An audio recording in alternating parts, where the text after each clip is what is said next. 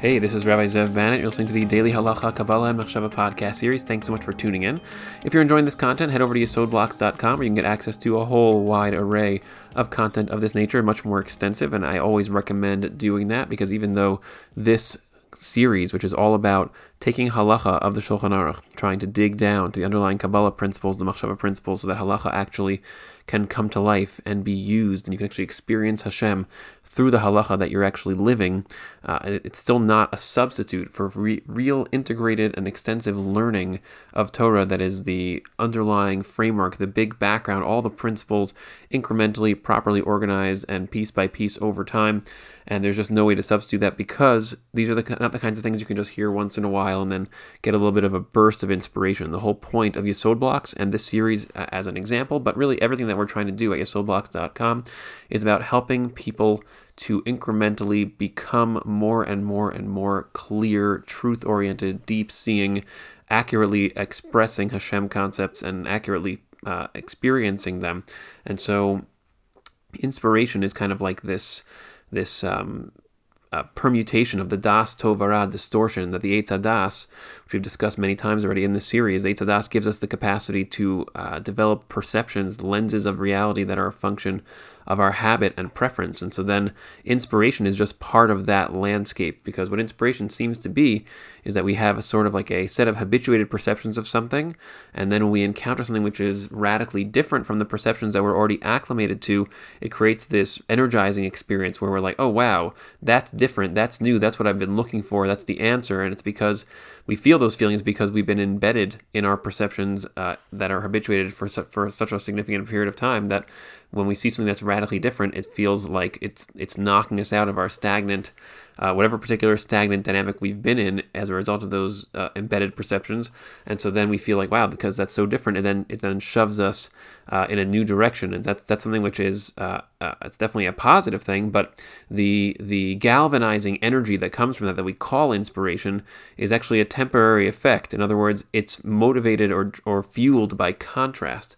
An analogy for that is the world of romance and the dynamic of the newness of a new relationship. When you go from being alone and single for some period of time, and then you suddenly encounter somebody who wants to be with you and who you want to be with, so then that phase is essentially there's two things happening. One, there is the truth of the situation, which is that you are now creating a bond. You're learning each other, you're getting closer, you're developing a deeper and deeper state of connection.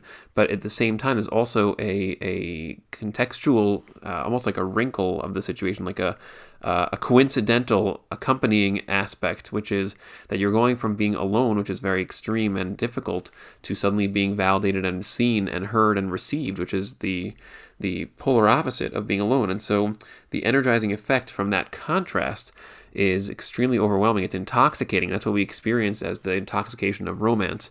And so um, there's a way to actually then, I'm using the word romance there simply to, to reference the, the first phase of a relationship, which is characterized by two things, like I just said, learning each other, but also with this contrasting energy uh, or contrasted energy of togetherness in, in, opposition to what was there before. And so that kind of dynamic, that is again, that's the Eitz Hadas tendency. It's Eitz Hadas dynamic because what's happening there is you have perceptions of yourself as being alone and you acclimate to them, you adapt to them, you accept them, and you become more and more and more used to being alone in a certain way with all of the pain that that uh, embodies. And then you suddenly meet somebody who seems like you're not going to be alone anymore.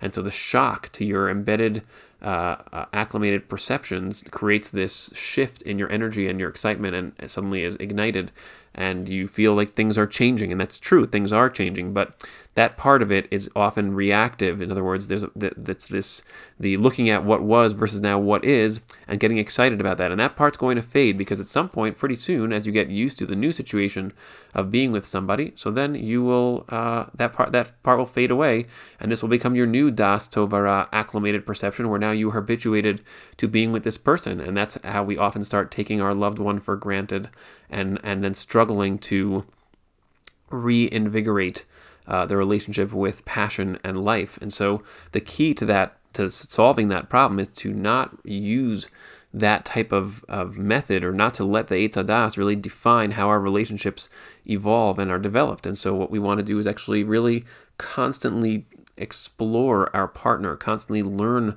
them more deeply, constantly search for the things that we haven't seen, constantly trying to find areas within ourselves and within the other that are difficult to approach, difficult to discuss, difficult to understand, so that way we can really get deeper and deeper on an ongoing basis. And that's something which we also need to do with ourselves and with the Torah, with Hashem, really.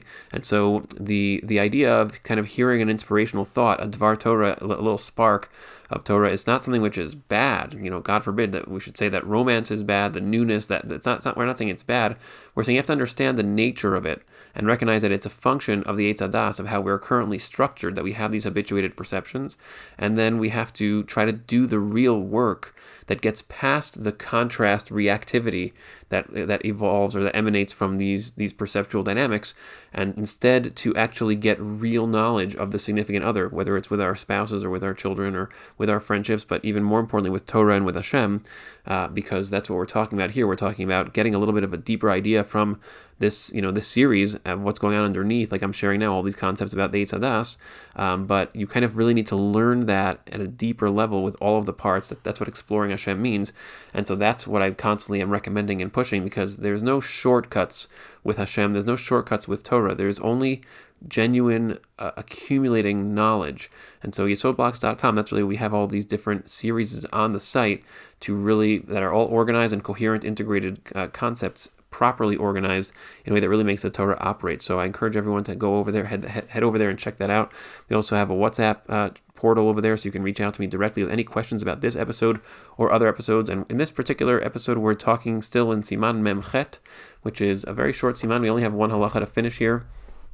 And this Siman uh, is it, it essentially revolves around some again where or, the way Orach Chaim is structured is kind of going through your day somewhat uh, and then kind of like uh, different parts of the year also different parts of the week Shabbos so we're going to get to all those things as we go but we're in the fairly early part of Orach Chaim and so this the, the this particular siman is talking about some psukim different parts of the Torah that we recite every morning, and we recite them because we no longer can actually bring closifying offerings, what we call in Hebrew korbanot, people call them in English often sacrifices. We can't bring those in the in the Beis Hamikdash in the temple anymore because it was destroyed. And so the whole point of the Beis Hamikdash was it was a construct designed to allow us to incrementally essentially what I was just describing, incrementally know Hashem more and more deeply so that we could become more and more and more receptive of Hashem's consciousness within us and actually experience ourselves as aspects of Hashem's self more fully, because that's who we all are. Each of us is an aspect of Hashem's self. And so we are trying to tap into that more deeply. And again, that all can be explained much more and needs to be explained much more at length in the Kabbalah Basics series at yesodblocks.com. And so the idea here is that where we, we used to have this mechanism. The Beis Hamikdash was basically designed to help us to incrementally achieve that level of knowledge of Hashem, and that was because we failed to achieve that at Har Sinai when Hashem revealed himself or basically ripped open all of existence so we could uh, experientially encounter the truth of who we are. So then at the end of that, we were traumatized by that experience because we weren't really re- we weren't really ready for it.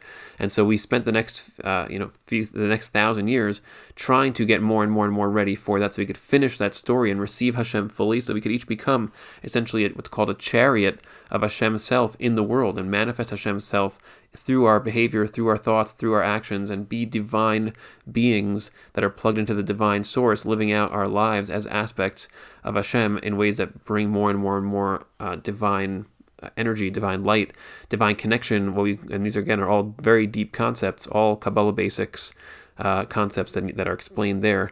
Um, and so we then lost the Beis Hamikdash because we failed to do that effectively, and so then uh, we now are left only with like these these vestiges of that. And so tefillah uh, is essentially the underlying mechanism of all uh, Torah activities that we do, including the bringing of korbanos of offerings. And so what what the sages of the Talmud, what Chazal did, is they linked the korbanos to tefillah, to the process of tefillah. In other words, they basically said, okay, well, every mitzvah that you do, every every divine action that you take so un- there's there's two aspects to it, or even more than two, but we'll start with just two.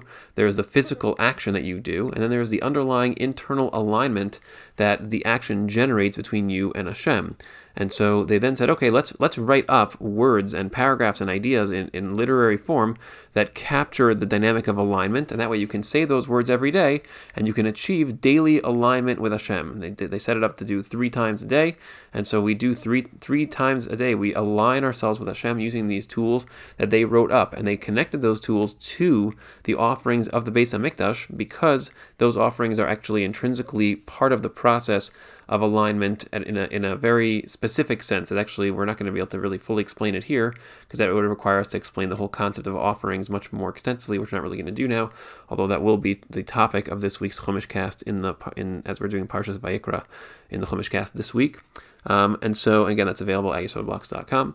So, the particular halacha that's actually here, what it says now, Seif Aleph, the first halacha and last halacha in Siman Memchet, section 48, says, Bishabat, Omrim Eitzel Parshat Tamid Psukei Musaf Shabbat. So uh, there are special psukim in the Torah that reference the korban, the offering that we bring on Shabbos. That's special for Shabbos because there there was every day there was there were just kind of like we call them regular offerings that were brought in the Beis Mikdash, and on Shabbos there was a special one that was brought called called the korban musaf of Shabbos. And so we say on Shabbos we say the psukim of the Torah uh, also to reference that because we want to we want to talk about the korbanos when we're starting the tefillah process in the beginning of the day. We want to talk about the korbanos of the day. So the previous halacha we discussed saying the psukim of what's called the korban tamid, which is the the ongoing uh, kor- korban that's brought every day, twice a day. So we say those psukim every day as well because it's a daily offering. But then on Shabbos we say the psukim of the Shabbos offering to try to access the the meaning of that uh, that korban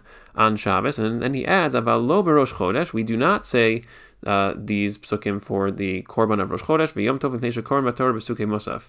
Uh, because on Rosh Chodesh and on Yom Tov we actually end up reading these psukim uh, publicly, because on those days on Rosh Chodesh and on Yom Tov we we actually read from the Torah publicly to the whole group uh, who are in the synagogue in Shul, and so then um, we actually read those psukim about the cor- special korbanos special offerings of uh, Rosh Chodesh and Yom Tov. So that's why you don't say them. You don't have to say them individually. Um, and so the uh, that's basically the idea here. In other words, we're trying to access the the korbanos concepts, and in this particular case, we have special korbanos for Rosh Chodesh and for Shabbos and for Yom Tov. There's not, I, I, I'm not going to really go too deeply right now into what that's talking about in terms of Rosh Chodesh and Shabbos and Yom Tov. The reason is because each of these are what's they're part of the what's called the Mikrei Kodesh, the Moadim.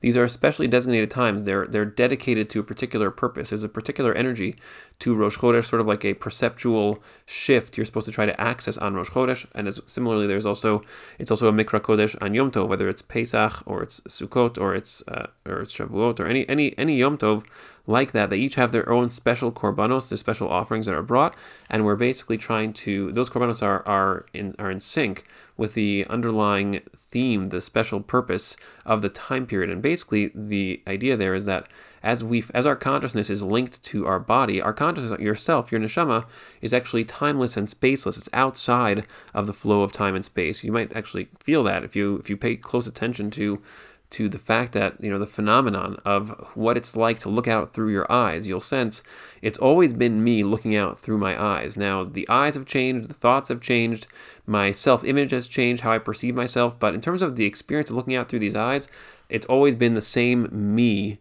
doing that. That's that me that's the concept the intangible uh, um, um, it's impossible to what's the ineffable there we go intangible ineffable consciousness, neshama self that you are.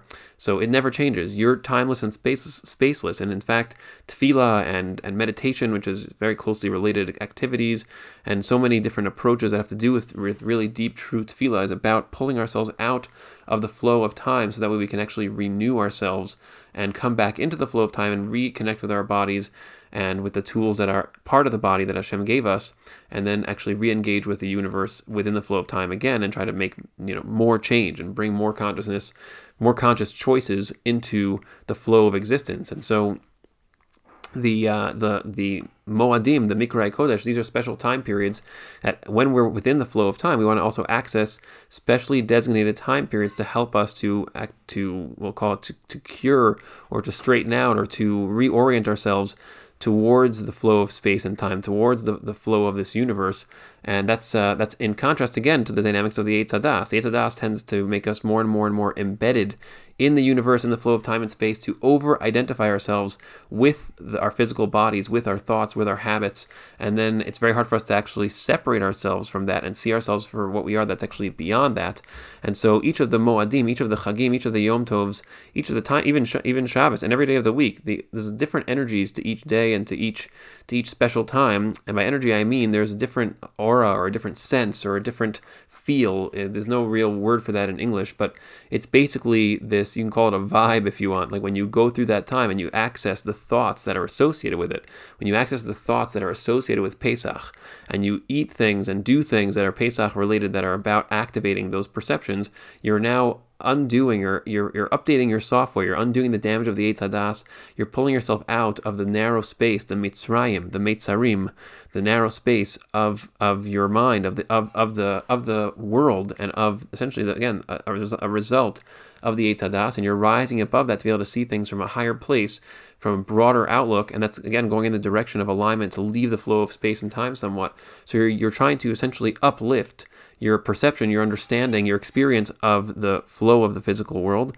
and you're using the Pesach theme to do that. And that's what every time period is about, trying to essentially undo this damage and these distortions to then get to a higher state and, and continue to move through space and time from a place of active, conscious connection to your inner self, to Hashem, while also living within the physical world as you as you move. So that's essentially again, these are when you say these psukim, that's what you're supposed to be trying to access these kinds of thoughts. And I still recommend obviously learning more about the korbanos and reading the psukim more. And it's very important to know the chumash if you're going to say these psukim every day.